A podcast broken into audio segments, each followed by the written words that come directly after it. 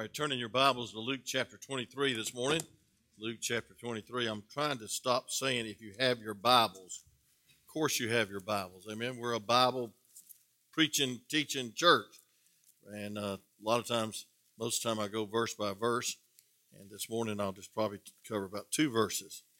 Well, I'll tell you the dangerous thing about not having the screen on the back. I think we're going to try to do the do the laptop to the wall.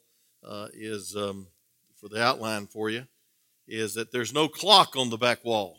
Uh, when the when the projector's working, there's he puts a clock on the right hand side. So um, I got all the time in the world. Amen. I can preach. I can preach that Jesus comes. Amen. And somebody's going to lend me their watch. One time I said that, and a guy come running up the pulpit and put a watch on the pulpit. Amen. And I didn't look at it. But anyway, um, turn to Luke chapter 23. Last week we was in uh, Mark chapter 15 and we saw the uh, crowds around the cross the callous, the careless, the cruel, and how cruel it was that they beat him and spat upon him. They literally took crowns of thorns four inches long and, and uh, they took a reed and they drove them into his head. Um, uh, they mocked him. They wagged their heads. They put a purple robe on him and when it dried, they ripped it off. You ever ripped off a band aid after it dried? You know the agony of that. They scourged him. Uh, they beat him with a cat of nine tails. 351 furrows went across his back. And some uh, stray lashes sometimes would take out an eye or go down to the inner organ after the 39th lash and kill a person on the whipping post. He went through that physical pain. But I want to tell you something your sins weighed much more than all the physical pain. He suffered spiritual pain. And I want to tell you this, friend if you're trusting in anything besides the finished work of the cross of Calvary, then why did he have to go through that for you? Folks, the death, burial, and resurrection is the only way to be saved. And it's not a, a, a religion, it's a relationship with the Lord Jesus Christ. And when I see this uh, first saying on the cross, and so I'd like to I'd like to move on to at the cross not only to see the cruel and the callous, but I like to see uh, tonight the converted. We'll talk about the thief that got saved and try to explain salvation uh, very clearly. But um, I'd like to major on for the next few weeks Christ's reaction to the crowd and Christ's reaction. Uh, and if there was nobody around the cross except Jesus on the cross, it was enough. Amen. He didn't need a fanfare. And there was only a few ladies and a and one disciple that went all the way to the cross. And that was John the Beloved. And I will say this, friend, you need to come to the cross this morning, and you need to realize the heart of God is portrayed through the sayings on the cross. When you hear what he said, when you hear what he said on the cross in reaction to all that he's done, and the first saying we come to verse 33 and 34. It's good to see the twins with us, Peter. Amen. Praise God. And James will be one year old, I think, next week. So uh, thank the Lord for that. I pray for a lot of people to stay awake, but I pray for babies to stay asleep. Amen. And so does the parents. Hallelujah. Jessica, glad you're doing good. Amen. It's good to have people coming back to the house of God. But I want you to stand all the Word of God. We're going to Luke 23, and I'm going to read verse 23 and or excuse me, 33 and 34. Amen. And uh, maybe it's on the wall, maybe it's not, but I'm going to preach from the Bible. I'm not going to preach off the wall. Amen. Thank God. Look at verse 32. It says, And there were two other malefactors led with him to be put to death. And when they were come to a place which is called Calvary, remember on the way to Calvary, they took the casual uh, Simon, and he was out, he came out of the crowd and and carried the cross. That's what we ought to do. And so when they came to a place called Calvary, there they crucified him and the malefactors, one on the right hand and one on the left hand. And here's the first saying, which is not a saying at all, it's a prayer. The first, fourth, and seventh uh, things he said on the cross were a prayer. And look at this. It says, Then said Jesus, Father, forgive them, for they know not what they do. And they parted his raiment, and they cast lots. And the people stood beholding. Just want to show you the setting, the crowd around the cross. And the rulers also with them derived him, saying, He saved others, let him save himself, if he be Christ, the chosen of God. And the soldiers also mocked him, coming to him and offering vinegar, and saying, If thou be the king of the Jews, save thyself. And a superscription also was written over him in the letters of Greek and Latin and Hebrew. This is the King of the Jews. We'll take up verse 39 through 49 tonight. Hope you'll be back with us at 6 o'clock sharp. You may be seated as I pray. Father, thank you for Calvary. Thank you, God, for the Lamb of God. Thank you, dear Jesus, that uh, you prayed for us and your prayer was answered several years back when I was in the sixth grade. Lord, I got, I got in on the forgiveness of God. And Lord, I know I wasn't a bank robber and I wasn't a drug addict. And I know that I was not a real bad boy, but I was still a sinner. My daddy was a drunk, an alcoholic, and burnt the house up, wrecked the cars, but God help us. We all need to get saved. Whether a little boy or, or a grown man, Lord, we thank you that you forgave us. Lord, you forgave us of the sinful nature that we inherited from Adam. All of sin and come short of the glory of God. And God, you forgive us for our indifference. And most important of all, Lord, you forgive us for the one sin that can send us to hell, and that's the sin of unbelief. Lord, you forgave us for that when we put our faith and trust in you. And so, Lord, thank you for your forgiveness. In Jesus' name, amen. I see this great prayer. Uh, I, I notice at Calvary when we see man at his worst and God at his best. We see the Lamb of God that was slain and, and where the Son of God gave up his life for you and me. At Calvary, where we see the awful depths of human sin. I mean, the terrible things that we're doing to our Christ, spitting in his face, ripping his beard out, mocking him, wagging their heads, uh, chanting, If you saved others, why don't you save yourself? And friend, this religious crowd was screaming, Crucify him, crucify him. And Lord knows a lot of us would have tried to get even. We'd have prayed, Lord, judge them, condemn them, punish them. But I see our Father, our Jesus, praying, Our Father, Father, forgive them. And folks, I want you to know that Calvary is where every man must come to find forgiveness. Because he who knew no sin became sin for you, that you might be made the righteousness of God in him. He took your place. And folks, I want you to know that God Himself, born in a stable, 33 years walked this earth, brought up in Nazareth, was baptized around the age of 30. He gave, uh, went about doing good. Not a, a guile was found in his mouth, but the wicked people of that day, including the religious crowd, crucified him on the cross. And as he lifts up his eyes towards heaven, I see that he's praying. I want you to see, first of all, the persistency of his petition. The persistency of his petition. Thank God, uh, the Bible says, then said Jesus.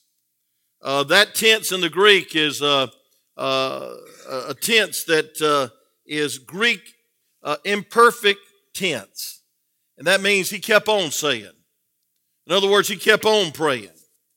And so, folks, Jesus prayed from the cross, and he didn't pray, um, and he didn't cry out in pity.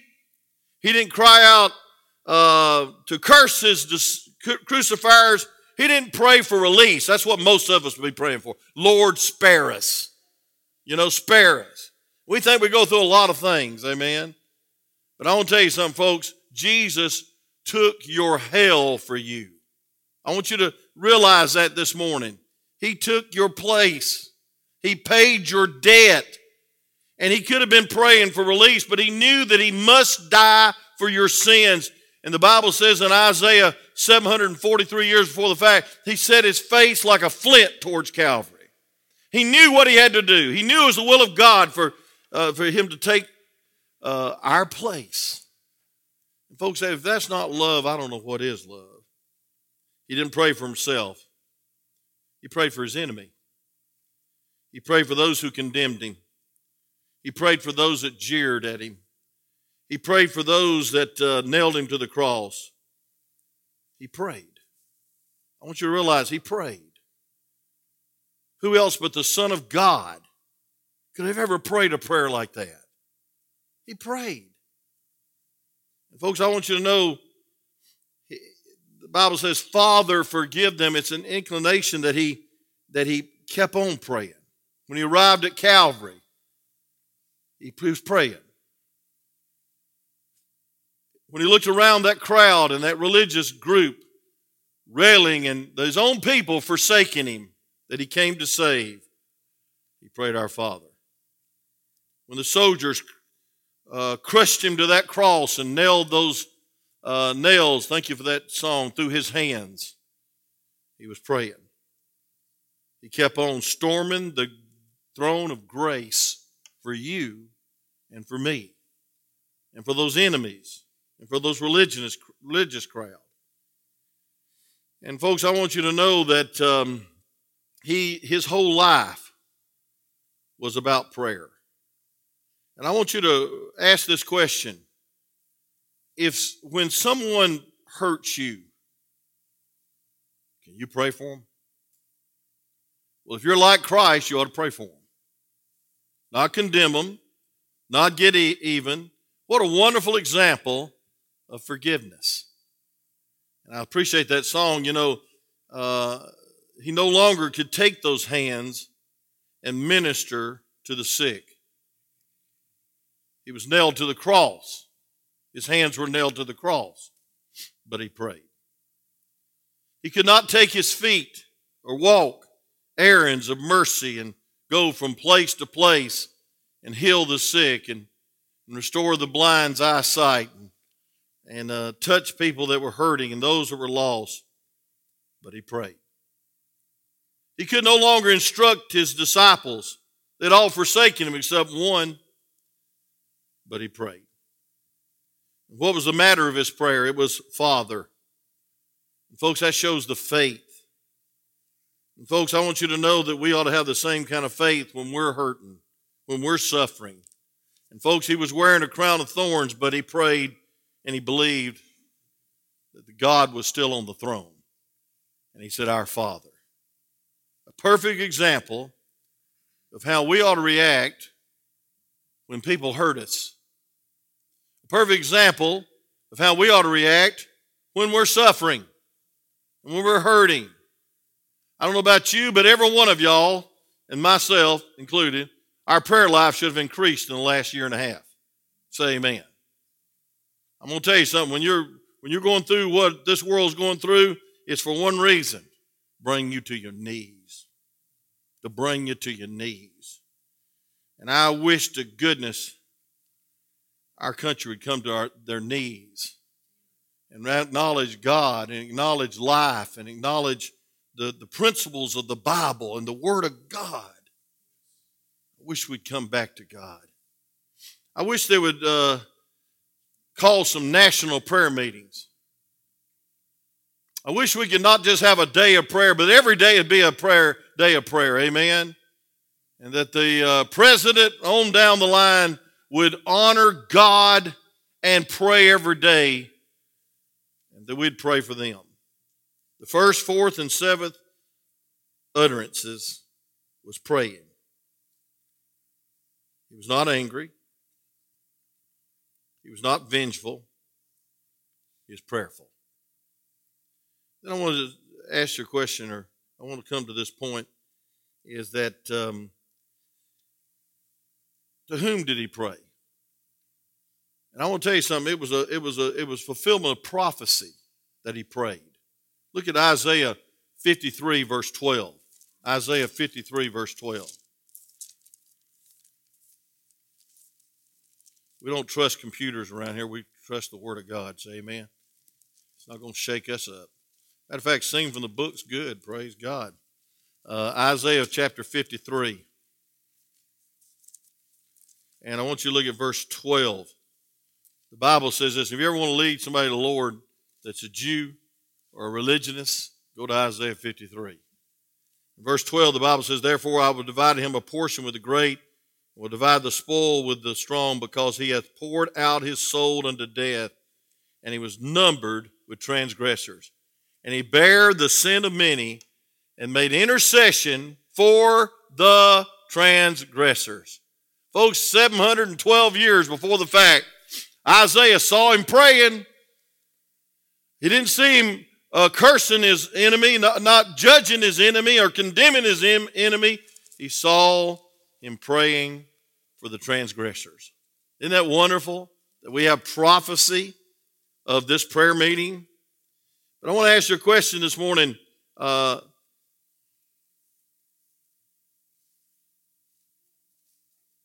to whom was Jesus praying?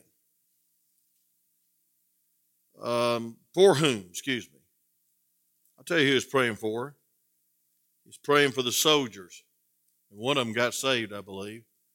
He's praying for the religious crowd. He was praying for the mob that was despitefully mocking him. He didn't pray, Lord, help me. That's what most of us have been doing. We've been praying, oh, Lord, help me. But he said, Lord, help them. Folks, I see the loving heart of God in this prayer. Look at it. And when he had come to the place called Calvary, they crucified him, the malefactors on the right hand, on the left, and then said, Jesus, Father, forgive them. Forgive them. I want you to notice in verse 34 it says, then. The word then is important.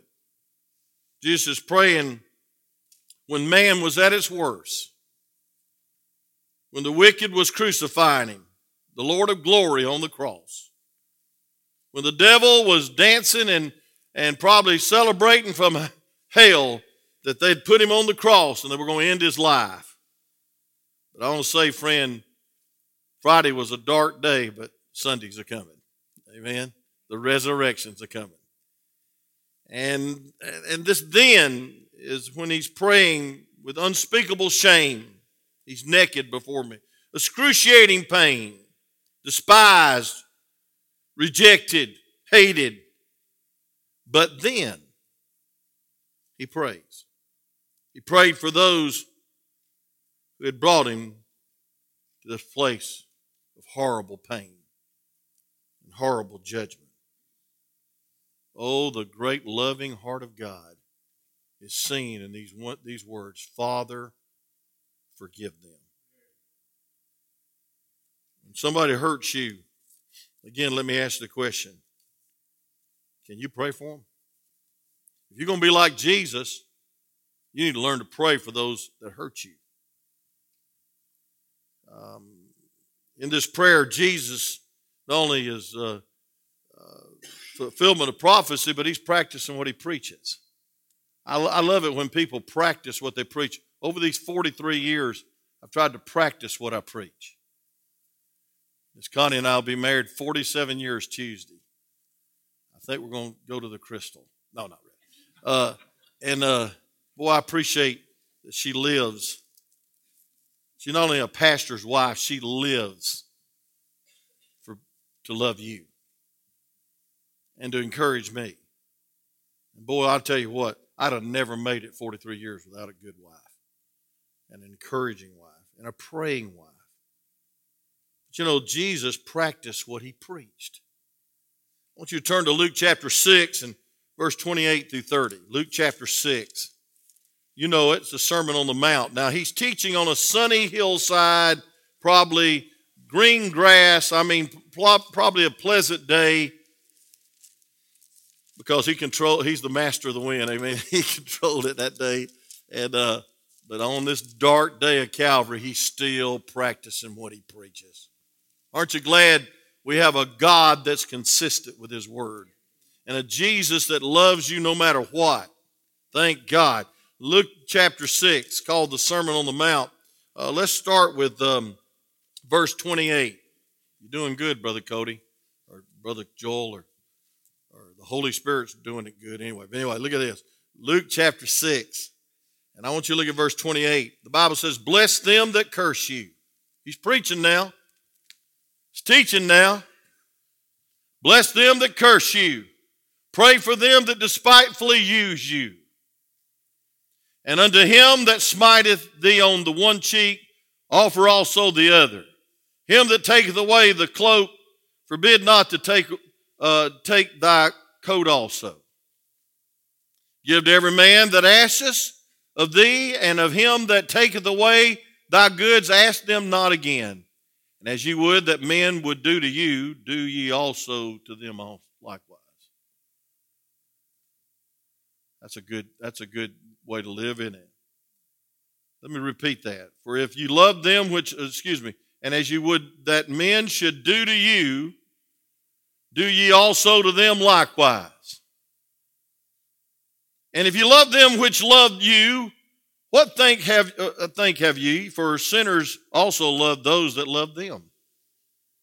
But if you do good to them which do good to you, and think have ye the sinners also even the same. And if you lend to them of whom ye hope to receive, what think ye? For sinners also lend to sinners to receive as much again, with interest. But love ye your enemies. He's teaching now. He's preaching now. He said, Love your enemies and do good and lend, hoping for nothing again. And your reward shall be great, and ye shall be children of the highest, for he is kind unto the unthankful and to the wicked.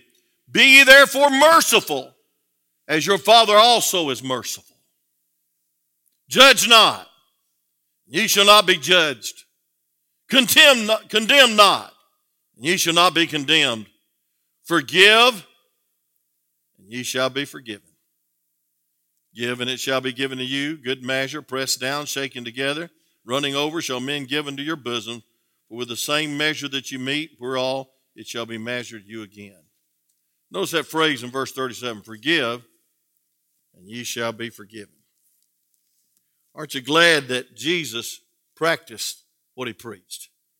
He's on the cross and he prays, Lord, don't judge them. Don't strike them dead. Don't stop this pain. Don't stop this agony. And don't stop my death. Father, forgive them. Father, forgive them. And so he preached on a sunny, beautiful side of a hill, probably grassy plains with people listening to him as he sat there and taught them the Sermon on the Mount. But he practiced it on a dark hill called Calvary. I'm telling you something, we got a God that is consistent. We got a God that is faithful. And folks, we all need to come to Calvary when it comes to being hurt. We need to hear the words, Father, forgive them, for they know what they do. I want you to know that probably the greatest thing that we can learn this morning is about our greatest need, Brother Jeremy, and that's forgiveness. Your greatest need is you need Jesus. You need Jesus for forgiveness.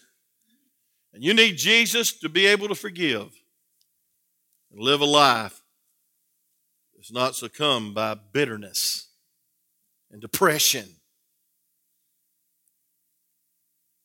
We need health. I think we ought to pray for that. But there's something more important in your health it's your spiritual wealth. You need money, but I want to tell you something there's more important things than money. What you need is things that money cannot buy love, joy, peace, purpose, and power to forgive and be like Jesus. And so the barrier that stands between all of us and God is sin. Sin. And folks, what we need to get that avenue open is forgiveness. If you've never been born again and you don't know for sure that you're saved, I'm going to tell you something, friend. You're alienated from God. You're so distant, you don't even realize it. And folks, you're dead in your sins and trespasses, but you can be made whole. You can be forgiven. And praise God, you can be like Christ on this earth and one day be with Him because of the prayer, Father, forgive them, for they know not what they do. You ought to be an answer to that prayer this morning.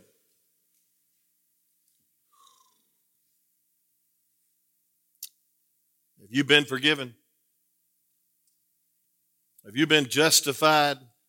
Justified, never sinned. That's what the word means. Isn't it great to be have your sins cast from the east and the west?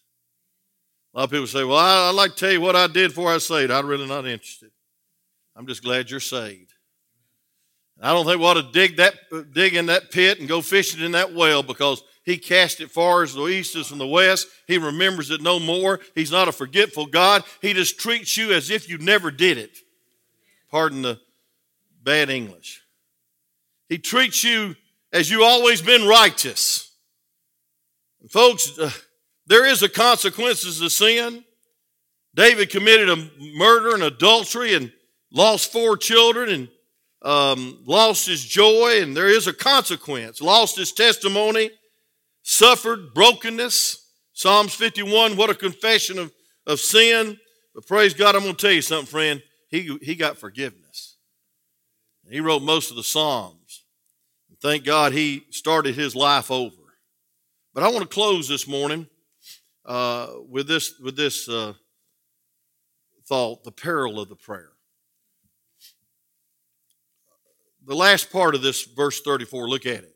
Verse 30, uh, excuse me, Luke chapter 23. It says, Then said Jesus, Father, forgive them, for they know not what they do. For they know not what they do. Now, folks, we need to realize that they were not ignorant of what they were doing. They weren't in a trance and they weren't, um, what do you call that, mentally insane or temporarily insanity. That's what everybody blames when they do something crazy or sinful. Well, I was just temporarily insane. But I want to tell you something, friend. They were ignorant of the enormity of their crime. They were ignorant of crucifying the Lord of glory. They didn't know who they were crucifying. They should have known prophecy, the perfect life. They should have known. Never had a man spoken like Jesus. They should have heard. Even God said, This is my beloved Son, in whom I'm well pleased. What a testimony. The Bible says in John 1:10, He came into his own, and his own received him not. What a tragedy. And I want to tell you what the greatest tragedy is rejecting his forgiveness. That's the greatest tragedy. To realize the father of all sins is unbelief. It's the only sin that'll send you to hell. Is if you never put your trust and faith in the death, burial, and resurrection of the Lord Jesus Christ, and that sin breeds all kinds of sins. You reject Christ, you'll go to hell and burn forever but it will not be because forgiveness is not available. He said on the cross, and he's saying it to you this morning Father, forgive them, for they know not what they do. I think this prayer should encourage us this morning. To encourage us to pray for wicked sinners. I've heard some stories in the last couple of days. It's turned my stomach about people that could have been raised in this church, but weren't. Where their life is now. And folks, I tell you, it's sad what sin will do to you. It'll heap upon you great grievance and great pain and great agony and great loneliness. The wage of sin is death, but I'm going to tell you something. It's more than that. It's a desperate life. It's a lack of prayer. You cannot be forgiving and loving because you're dead in your sins and trespasses. Folks, Christ can pray For these murderers, we can pray for a wicked sinner. We can pray and not lose hope. Keep on praying. Father, forgive them. I want you to look to the cross in closing this morning. I want to ask one more question. Was Jesus' prayer ever answered? I can raise my hand and say, I was sitting on the fifth row back. It was answered in my life. As I said, I didn't rob banks, and I sure didn't talk back to Mama, Brother Randy. I knew better. She had a hickory switch, and she didn't have a hickory hit switch. She had the back of her hand, praise God. But I'm going to tell you, I didn't talk back to Mama.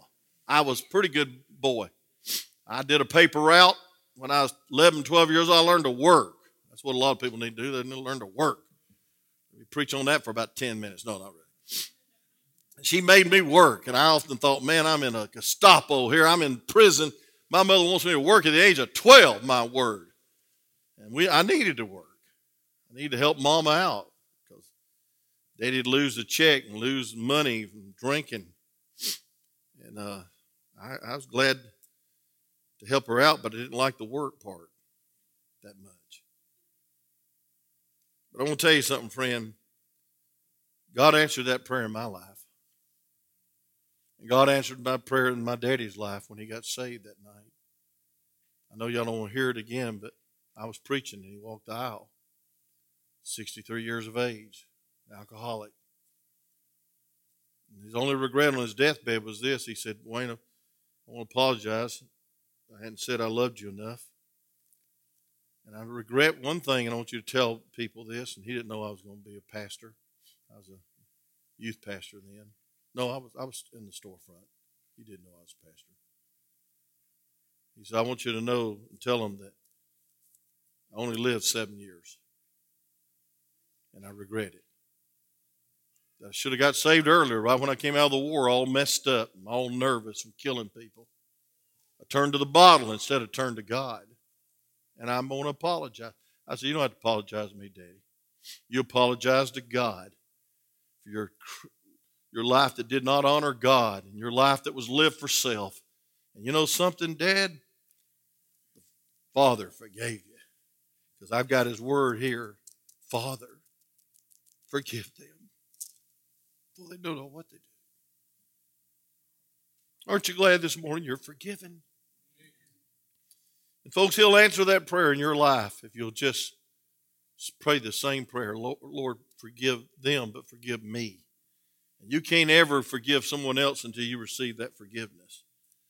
But was his prayer ever answered? I want you to turn to Acts chapter 2 in closing. I don't know what time it is, but it's, it's time to preach. Amen.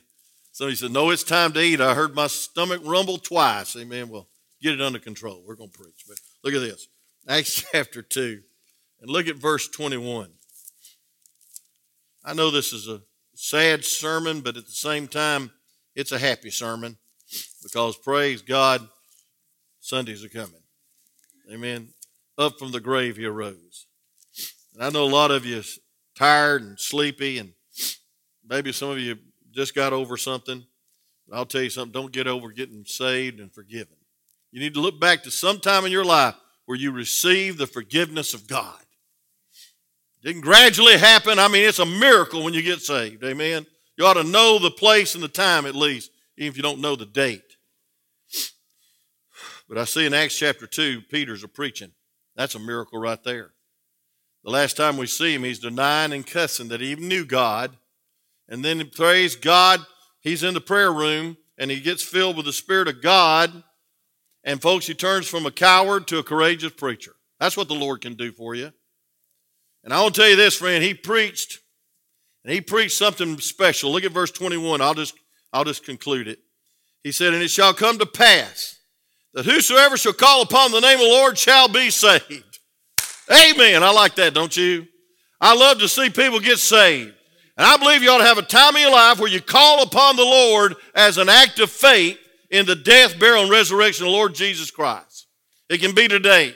It can be this moment. It can be at this altar, be in your home. But look at verse 22. Ye men of Israel, hear these words. Hey, he's about to rear back and let her rip. I like this. Jesus of Nazareth, a man approved of God among you by the miracles and wonders and signs which God did by him in the midst of you, as ye yourselves also know. See, they should have known. Look at verse 23 now. This is getting good. Him being delivered by the determined counsel and foreknowledge of God. See, no man put him on the cross. God put him on the cross. Amen. Look at this. Ye have taken by wicked hands, have crucified and slain. Thank God, Peter, full of the Holy Ghost, he's preaching the cross. And he's preaching they're wicked, they're sinners. Thank God, you'll go on uh, down to uh, verse 24. It says, Whom God has raised up, having loosed the pains of death, because it was not possible that he should be holden of it. And so not only did Peter preach on redemption, Peter preached on the resurrection. Very simple message, isn't it? But I want you to know, friend, in verse 32, he said this This Jesus has God raised up, whereof we are all witnesses. Therefore, being by the right hand of God exalted, and having received the Father the promise of the Holy Ghost, he has shed forth this, that ye now see and hear. He says, You're not ignorant anymore. Father, forgive them, for they know not what they do. But look at verse 34 For David is not ascended unto heaven, but he saith himself, The Lord said unto my Lord, Sit thou on my right hand until I make thy foes thy footstool. Look at verse 36. This is good preaching now. He said this Therefore, let all the house of Israel know assuredly that God hath made that same Jesus, whom ye have crucified, both Lord and folks, did they receive that message? I can imagine some of them were screaming in their soul, I yelled at him at his death. I spat on him at his death. Is there any hope for old sinner like me? Verse 37 and 38, I love it. It says, Now when they had heard this, they were pricked in their hearts. It's conviction. And said unto Peter to the rest of the apostles, Men and brethren, what shall we do? And Peter said unto them, Repent and be baptized, everyone in the name of Jesus Christ for the remission of sin, and ye shall receive the gift of the Holy Ghost, for the promise is not yet unto you and your children, and to all that are far off, even as many as the Lord our God has called. And with many other words did he testify. He was closing. And he said this, and he exhorted, saying, Save yourselves from this untoward generation. That's a good thing to say today. Save yourself. But you can't save yourself. Only Christ can save you. Then they that gladly received the word were baptized the same day, and there was added unto them about 3,000 souls. Was his prayer answered? I guarantee it was. 3,000 people were saved in one service. And folks, the Bible says in Acts chapter 6, priests were saved. A multitude of priests were saved. And then to top it all off, I'll tell you, the prayer was answered because he turned to the right side and said, Hey, today will you be with me in paradise? An old sinner that I'll preach on tonight that God still sets up amazing situations for you to get saved. Old sinner just happened to be dying next to Jesus. I like that song. Heard it yesterday. I'm going to try to sing it next time. It's my appointed time to sing, Brother Randy. Stand by me. When I'm weak and dying, Lord, stand by me. When I cross that chilly Jordan, stand by me. Well, I'm going to tell you something, friend. Jesus was only standing by this old thief he was dying for him. And thank God when he cried out, Father, forgive them, for they know not what they do. He stopped his railing, he stopped his deriding, and praise God, he started getting under conviction. And he said, Lord, remember me when thou comest in thy kingdom. Thank God I see the resurrection in that statement. I see the redemption in that statement. I'll get to it tonight. Don't, don't worry. Don't, don't don't worry. I'll get it to it tonight. thank God I see Jesus saving a soul. And so, folks, what's the cross all about? That you might be forgiven. What's the cross all about? Not just a thief would get saved, not just 3,000 religionists getting saved, that you might get saved. And then after you get saved, praise God from whom all blessings flow, you be forgiving, you be kind, you be loving. You take the message of forgiveness, the death, burial, and resurrection to old sinners, young sinners, innocent little moral sinners and ungodly, wicked sinners and say, There's forgiveness in the Lamb. Let's pray. Father, thank you for the message. I pray it's been a message. I pray it's been a message from heaven. Lord, we thank you that our greatest need is forgiveness. Our greatest need is you. And our greatest need is to be forgiving and be like you. And so, Lord, deliver us from our selfishness.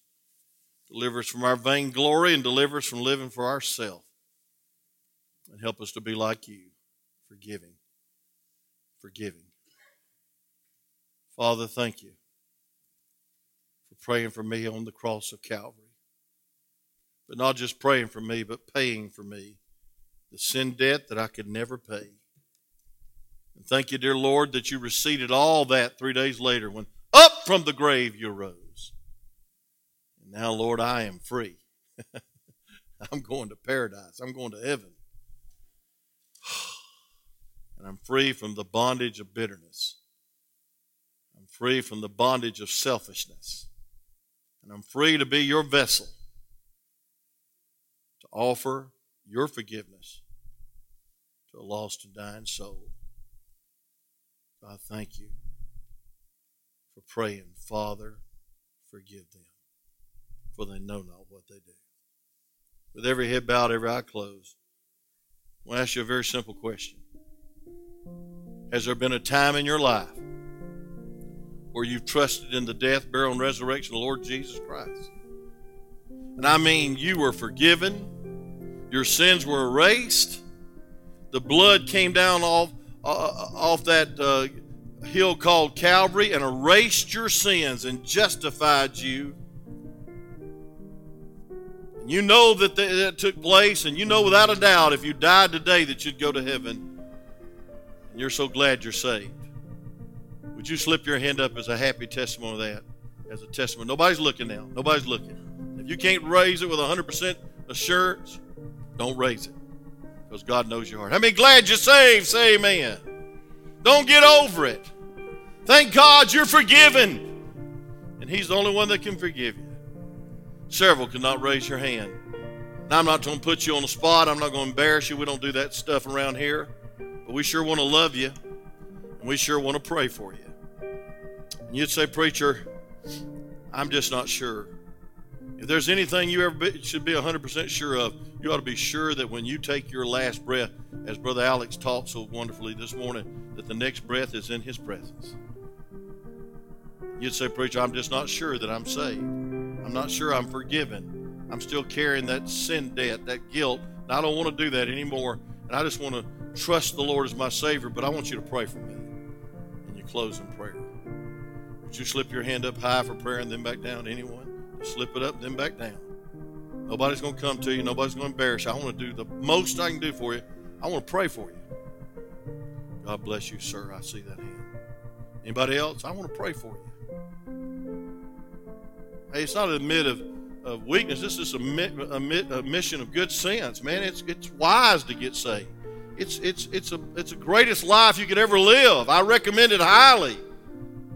It's a life of freedom and joy and peace. It's a life one day that'll end, and it could end quicker than you think in heaven. It's a wonderful life. Anybody else? One's raised their hand. How about you? Anyone else? Now, let me close the invitation by saying this as you're praying for this one that's raised their hand. How many know somebody you need to forgive? How many, how many's been hurt by somebody? I mean, you've been really hurt, and you're carrying that hurt in your soul. There's a bitterness your soul, and you'd say, "Preacher, please pray for me that I'll be like Jesus." God bless you, ma'am. God bless you, sir. Anybody else? Just slip your hand up and say, "God bless you, sir." I see that hand. God bless you, sir. There's somebody that's hurt me deeply. There's somebody that's disappointed me deeply. There's somebody that's just tearing my heart out, and and I, I just don't have maybe the hope, the the, the the, the attitude of Jesus towards them, and and I need to I need to I need to get it right. I need to get off my heart. I need to get a clear conscience. I need for, I need to forgive them. Whether they forgive me or not, I need to forgive them. Anybody else? Yes. Anybody else? God's moving now. Don't quench His spirit. Don't rush through this time. Father, thank you for the message.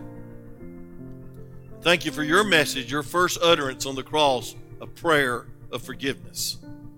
Lord, thank you that somebody's about to answer that prayer. They're about to get saved. I believe that. Lord, I thank you also that several people that's been holding a grudge or a grudge has been holding them, they're going to come to this altar and they're just going to lay it on the altar.